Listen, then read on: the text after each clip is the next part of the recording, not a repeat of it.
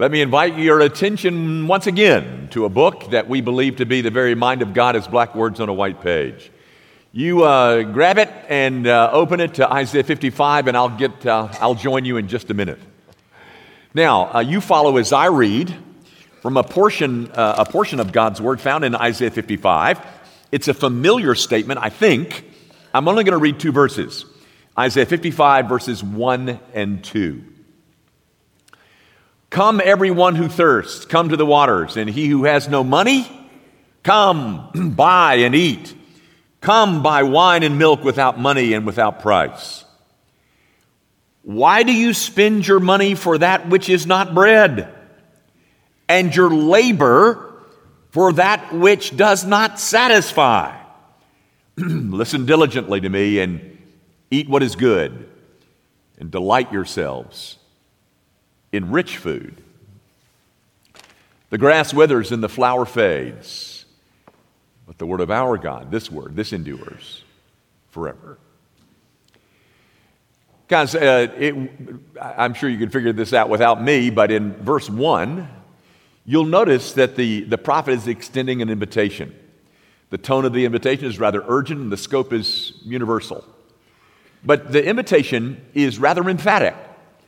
There's only 28 words in verse 1, and 4 of those 28 is the same word, come. He mentions it 4 times.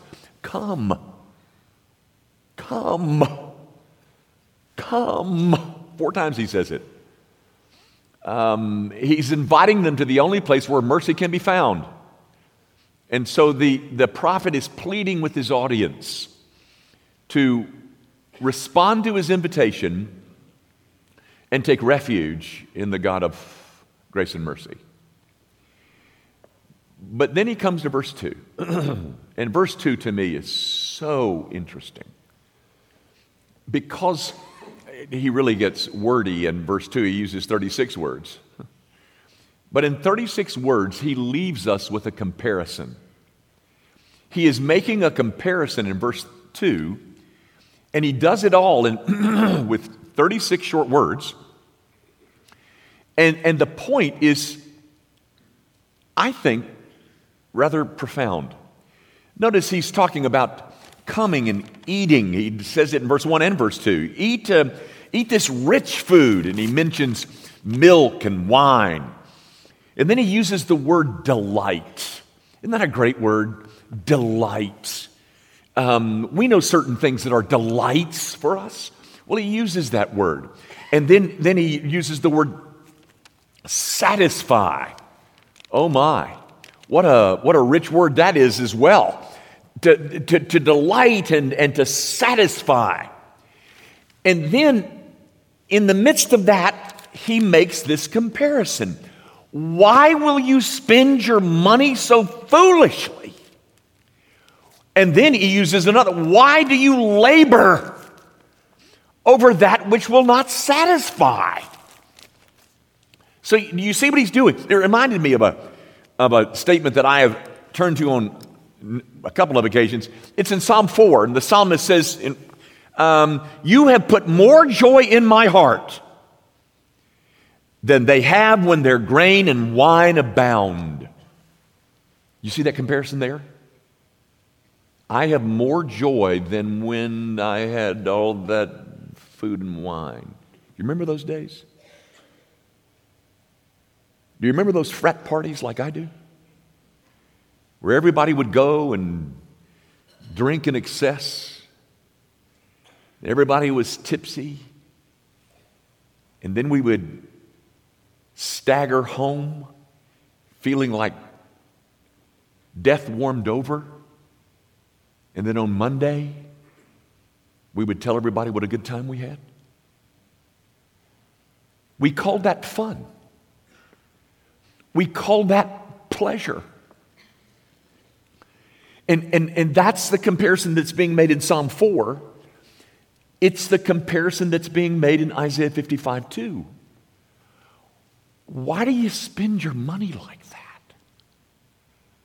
Why do you labor over that which will not satisfy? You know, guys, the comparison is between all of this, or responding to the invitation, his invitation, and going to the place where you can find satisfaction. And not responding to that invitation and never finding it. Just laboring on and spending on and drinking on and never sensing delight. Only emptiness. You know, there's the Bible recognizes and discusses pleasure on several occasions. But I say that to say this: some of you have read C.S. Lewis's Screwtape Letters, and you know what Screwtape is the devil, and he's writing his nephew who lives on Earth. His name is Wormwood. And it's Wormwood's job to make sure that he ushers a certain Englishman home safely to his father below. And so Screwtape writes Wormwood and says, now listen, I'm not quoting exactly, but he says, listen, don't play that pleasure card too often, because pleasure was his idea. That is God's idea. Yes, ladies and gentlemen, pleasure, satisfaction, delight, those were all his idea. Do you remember when the prodigal son came home? Remember that? What did they do? They threw a party. They killed a fatted calf. They danced, they laughed, they made merry. And that's what you should do when somebody comes to Christ, because you see that Christ is, he's our feast. He's our place of pleasure and satisfaction and delight. And knowing that, the prophet pleads with his audience, come. Why would you do that when you can do this? Why would you spend your money for that which will not satisfy you? Why? Why would you do that?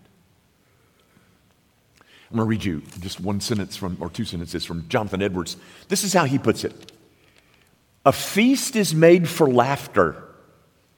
Christians, in the participation and communion of gospel benefits.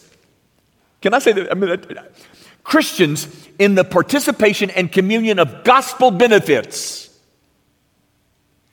have joy unspeakable and full of glory, a sweeter delight than any this world affords. You see what Edwards is doing? He's doing the same thing that Isaiah was doing in verse 2. He's trying to present this comparison between the crumbs offered by false gods that will not satisfy. Why would you do that? When you can come,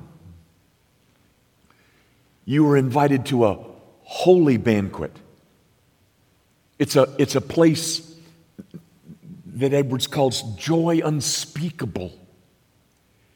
God has killed the fatted calf, and he invites you to come and take delight. Christ is our joy, ladies and gentlemen. He is our feast. He is our laughter. He's our meat and our drink. He's our feast put on display by this sacrament. So, come. Come, come, come, and feast on rich food. Let's pray together. Our Father, would you remind us now that what you have done for us in Christ Jesus is the very thing that makes life sensible. It makes life work. It brings to life pleasure, It reminds us of that which genuinely satisfies. So, Father, in this sacrament, would you remind us all of that? Would you show us the idiocy of trying to find delight any other place? Meet your people here, Father, for Jesus' sake. We pray in His name. Amen.